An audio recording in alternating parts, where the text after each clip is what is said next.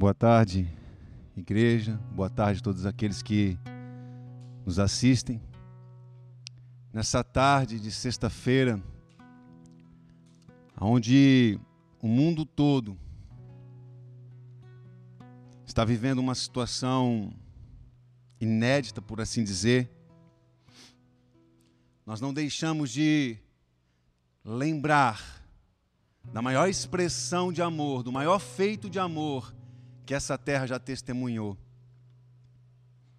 Deus se fez carne e tabernaculou entre os seus, entre nós, e entregou a sua vida por mim, por você. E tradicionalmente nós lembramos a morte de Jesus na sexta-feira. E nós vamos ler a passagem que fala, que relata como aconteceu, pelo menos um dos evangelhos.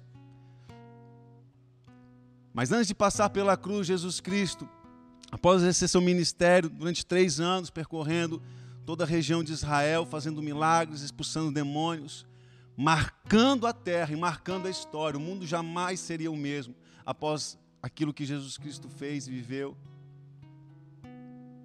Nos seus dias finais, ele reuniu seus discípulos e ceou com eles. E ali, diante daqueles que caminharam com ele, ele se deu, ele se partiu, e naquele momento, ele olhou nos olhos do traidor e ainda assim o amou. Estamos falando de Judas Iscariote. Antes da sua crucificação, Jesus foi até o jardim do Getsemane passou os seus momentos de angústia ali, onde orou o Pai: Pai, se possível, afaste de mim esse cálice, contudo, seja feita a tua vontade. E nós sabemos que a vontade do Pai era que de fato ele tomasse a cruz sobre si e se apresentasse como sacrifício pelos nossos pecados. Jesus Cristo, nessa altura, já havia sido traído por Judas, abandonado pelos seus discípulos que, assustados e com medo, deixaram ele sozinho. Jesus Cristo foi apanhado pelos soldados, surrado, humilhado. Então, finalmente apresentado a Pôncio Pilatos, que diante da pressão popular decidiu, optou por lavar suas mãos permitindo que a vontade do povo fosse feita. E a vontade era: crucificam. E ali o justo, diante de uma multidão iníqua, diante de uma multidão que estava acreditando fazer algo por Deus, estava matando o seu próprio Senhor, porque estava cego, cego em trevas, em meio às trevas. E essa é que é a verdade. As trevas nada mais é do que a ausência de luz. Mas naquele momento a humanidade estava diante da própria luz do mundo. Mas por permanecer com os olhos fechados, com o coração cerrado, não permitindo admitir que o Deus que eles tantos esperavam se apresentou de uma forma tão simples e humilde. Eu quero dizer algo para você: o amor é simples. O amor se apresenta de uma forma humilde. E assim veio Jesus.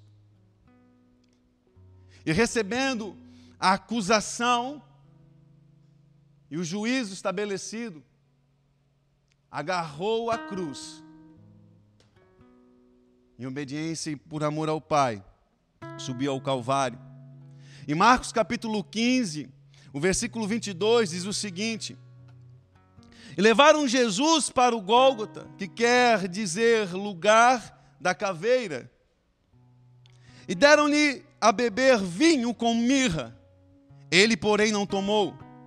Então o crucificaram e repartiram entre si as vestes dele, lançando-lhe sorte para ver o que levaria cada um. Era a hora terceira quando o crucificaram.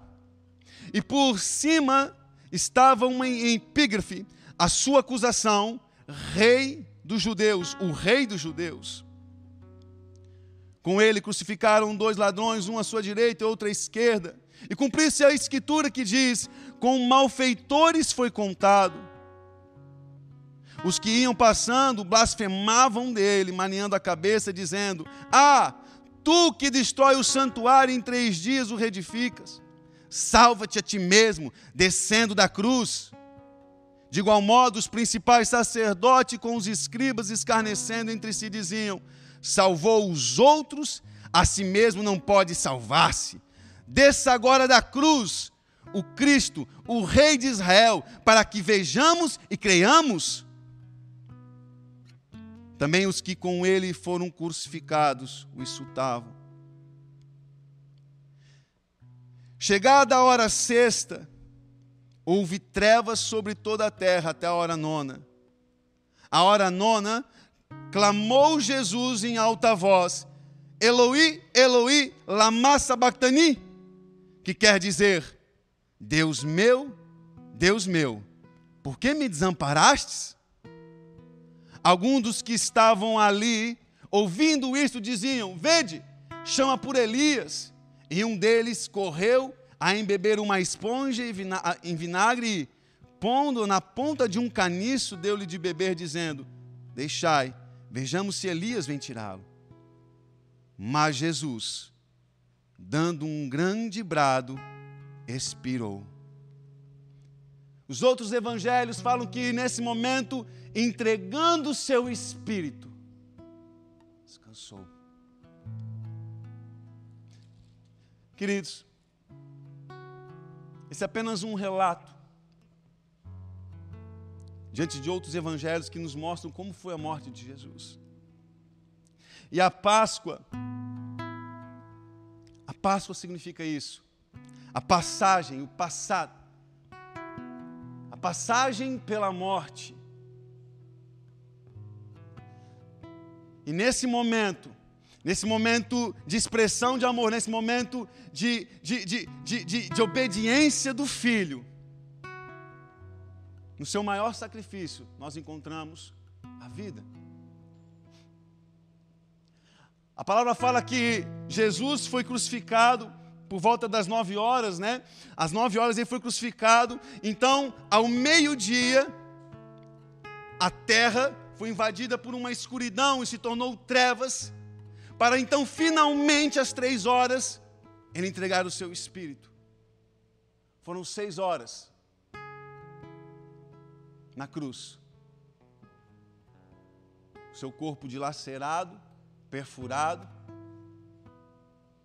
Uma coroa de espinho foi colocada em sua cabeça, pressionando o seu crânio. Com fome e sede recebendo sobre si todo juízo, toda humilhação, toda acusação, em meu e seu lugar. Mas por que, Fernando? Por que era necessário tudo isso? Por que tanto sofrimento? Por que tanta dor? Porque precisava ser restaurado aquilo que foi perdido há milhares de anos atrás. O salário do pecado é a morte. Quando o nosso Deus, o nosso Pai, criou todas as coisas e criou Adão e Eva, falou: Olha, você pode fazer todas as coisas, contudo, não coma do fruto da árvore da vida, senão morrendo morrerás. E nós conhecemos a história: Adão e Eva comeram do fruto e a morte passou a fazer parte da vida do homem, e a vida do homem passou a ser limitada. Então, desde então, algo precisava perder a vida para pagar o pecado, pagar o salário do pecado. Até que chegou um momento que Deus falou: Chega, eu vou mandar o meu filho, ele vai ser perfeito sobre a terra, ele vai ensinar a humanidade como, nós, como eles devem se relacionar com o Pai, ele vai apresentar o meu amor à humanidade e vai restaurar todas as coisas. Ele vai restaurar e restabelecer o caminho que foi perdido no jardim do Éden. Mas quem venceria a morte? Quem seria capaz de vencer a morte? Apenas o Cordeiro Pascual. E a Páscoa originalmente é uma festa de tradição judaica, você sabe. Que há milhares de anos atrás, quando o povo de Israel estava no Egito, em meio às pragas do Egito, a última praga seria: se Faraó não liberasse o povo de Deus para adorar ao Senhor, o primogênito de todo o Egito perderia a vida, inclusive dos animais. Nós conhecemos a história, Faraó teve o seu coração endurecido. E o Senhor deu uma instrução: ei, cada família, tome para si um cordeiro perfeito de um ano. Vocês vão tomá-lo, vão pegar do sangue, vão marcar as vergas das portas. Esse será o sinal para que a morte não tome o primogênito da sua casa. E assim o povo de Israel obedeceu, fez o cordeiro, marcou com sangue as portas das suas casas, tomou para si, comeu esse cordeiro e se preparou para partir para a sua missão, o seu destino no deserto. E naquela noite, o anjo da morte passou por cima de todo o Egito, e aonde ele via a marca, ele não poderia entrar na casa. A marca do sangue do cordeiro era a vida do povo de Israel. Mas a Bíblia fala que Deus amou o seu, porque Deus amou o mundo de tal maneira que deu o seu filho unigênito para que todo aquele que nele crê não pereça, mas tenha vida eterna. E por isso, para que se vencesse a morte, o Cordeiro perfeito de Deus foi apresentado para morrer no meu e no seu lugar. Um sacrifício perfeito de valor imensurável. Nós jamais poderemos descobrir o preço desse sacrifício. Porque não foi apenas a dor, não foi apenas o desgaste físico natural, foram todos os meus pecados, foram todos os seus pecados, foram todos os pecados daqueles que antecederam a pessoa de, de, de, de, de, Abraão, de Isaac, de Jacó foi o pecado de todos aqueles que viriam após os pais da fé. E quando eu e você fazemos alguma coisa que nós sabemos que não agrada, não agrada a Deus, nós já ficamos com peso na consciência, nós já ficamos mal. Quem dirá, querido, o peso de duas, três, quatro, cinco, uma cidade, uma nação ou nações sobre apenas uma única pessoa? E foi esse peso que ele sentiu. Ninguém mais poderia pagar esse preço, querido. E ele recebeu sobre o seu corpo todo o juízo pecado. Sabe, estávamos aqui, estávamos aqui adorando ao Senhor, e o Senhor ministrou meu coração. E ele falou assim, Fernando, em outras palavras, ele falou assim: Fernando, você quer saber o valor de uma pessoa? Pergunte para o pai dela. Você pode olhar para mim, talvez você me conheça, talvez não. Você pode falar, o Fernando tem determinado valor. Mas a única pessoa capaz de falar o meu valor é o meu pai e a minha mãe. E acima deles, o meu pai, o meu Senhor. Por isso que nós jamais, poderemos mensurar o valor desse sacrifício, porque o único capaz de mensurar é esse valor é o Pai, porque Ele sabe quanto que vale o Filho. E ainda assim, Ele amou o mundo de tal maneira, ao ponto de entregar o seu, o seu Filho unigênito, Jesus Cristo.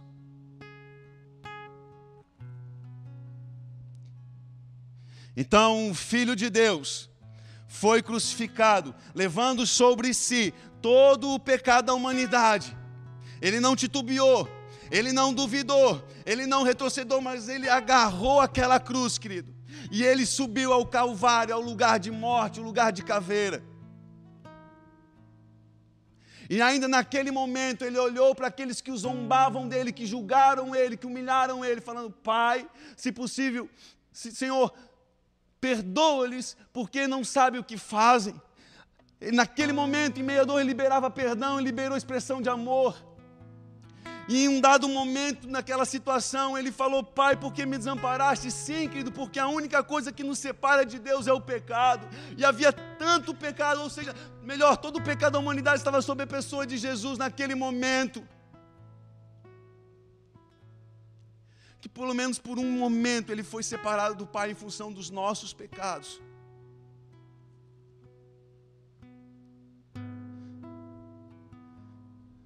E talvez essa tenha sido a maior dor de Jesus. Que ele passou por mim e por você. E aquele que foi crucificado por declarar ser filho de Deus, Cordeiro Pascal, aquele que venceu a morte, querido. Ele é o centro do cristianismo. Ele é o motivo de estarmos reunidos, Ele é o motivo de nós nos voltarmos a Ele todos os dias e orarmos e, e clamarmos e adorarmos a Ele, porque todo e qualquer sacrifício que nós venhamos fazer ainda não é suficiente por aquilo que Ele fez há dois mil anos atrás na cruz do Calvário.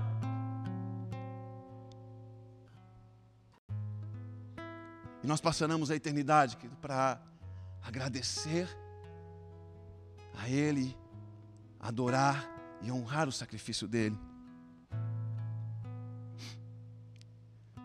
Eu quero finalizar memória de Cristo, lendo com vocês Isaías 53, um texto que foi escrito pelo profeta, ou pelo Espírito Santo através do profeta, 700 anos antes da crucificação de Jesus Cristo, que diz assim, Isaías 53, versículo 2: a segunda parte do versículo fala assim: Não tinha aparência nem formosura. Olhámo-lo, mas nenhuma beleza havia que nos agradasse. Era desprezado e o mais rejeitado entre os homens, homem de dores, e que sabe o que é padecer. E como um de quem os homens escondem o rosto, era desprezado e dele não fizeram caso. Certamente Ele tomou sobre si as nossas enfermidades e as nossas dores levou sobre si. E nós o reputávamos por aflito, ferido de Deus e oprimido. Mas ele foi transpassado pelas nossas transgressões e moído pelas nossas iniquidades. O castigo que nos traz paz estava sobre ele, e pelas suas pisaduras fomos sarados. Todos nós andávamos desgarrados como ovelhas, cada um se desviava pelo caminho, mas o Senhor fez cair sobre ele a iniquidade de todos nós. Ele foi oprimido e humilhado, mas não abriu a boca. Como um cordeiro foi levado ao matadouro e, como ovelha muda, perante os seus tosqueadores, ele não abriu a boca. Por juízo o opressor foi arrebatado, e de sua linhagem quem dele, dela cogitou? Porquanto foi cortado da terra dos viventes, por causa da transgressão do meu povo, foi ele ferido. Desligaram-lhe a sepultura Designaram-lhe a sepultura com os perversos, mas com o rico esteve na sua morte, posto que nunca fez injustiça, nem dolo, nem dolo algum se achou na sua boca. Todavia, ao Senhor agradou moê-lo, fazendo enfermar. Quando der ele a sua alma como oferta pelo pecado, verá a sua posteridade e prolongará os seus dias. Estou falando de mim de você aqui, querido. E a vontade do Senhor prosperará nas suas mãos. Ele verá o fruto do penoso trabalho de sua alma e ficará satisfeito. O meu servo, o justo, com o seu conhecimento, justificará a muitos porque as iniquidades deles levará sobre si. É isso, querido. A iniquidade deles, a minha e a sua, levará sobre si.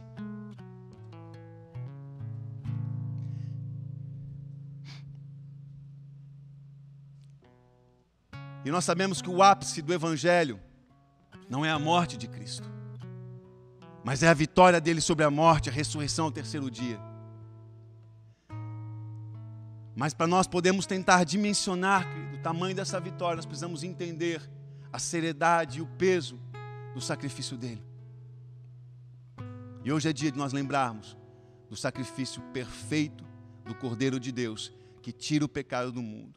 Ei, ele tira o pecado do mundo Ele tira o meu pecado e o seu pecado. Você não está mais condenado a viver um juízo de pecado eterno, de morte eterna. Se hoje, nessa, nessa tarde, você crer nas palavras de vida eterna e abrir o seu coração e aceitar o sacrifício perfeito de Jesus sobre tua vida, você alcançará a vida, você ressuscitará no último dia, porque Ele garantiu isso na cruz do Calvário. Não se trata de quão bom eu e você nós somos, não se trata de quão perfeitos, não, se trata de quão perfeito Ele é se trata do poder que exalou na cruz através do sacrifício dele.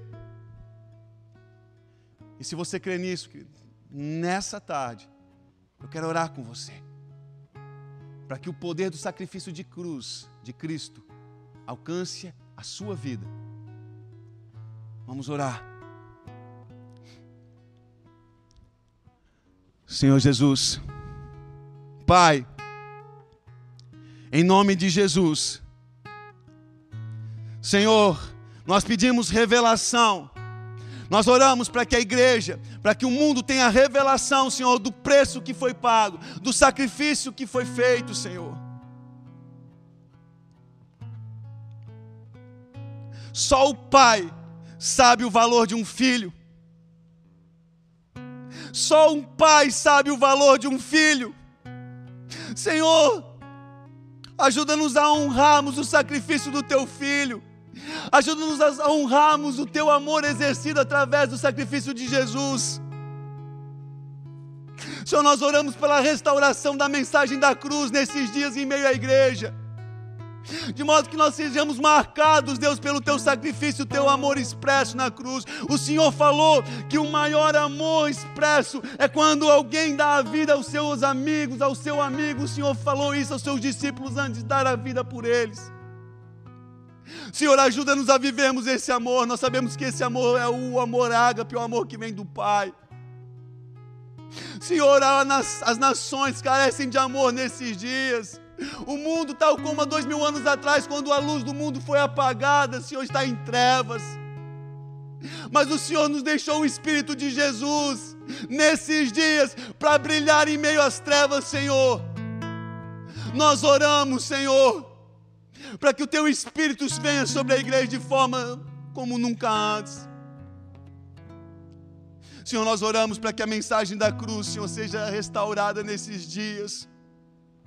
E que ela gere vida, Senhor, em meio à igreja, em meio às nações. Nós oramos, Senhor. Nós oramos. Nós oramos te louvando, te agradecendo pelo teu perfeito e santo sacrifício. Obrigado, Senhor. Obrigado. Amém.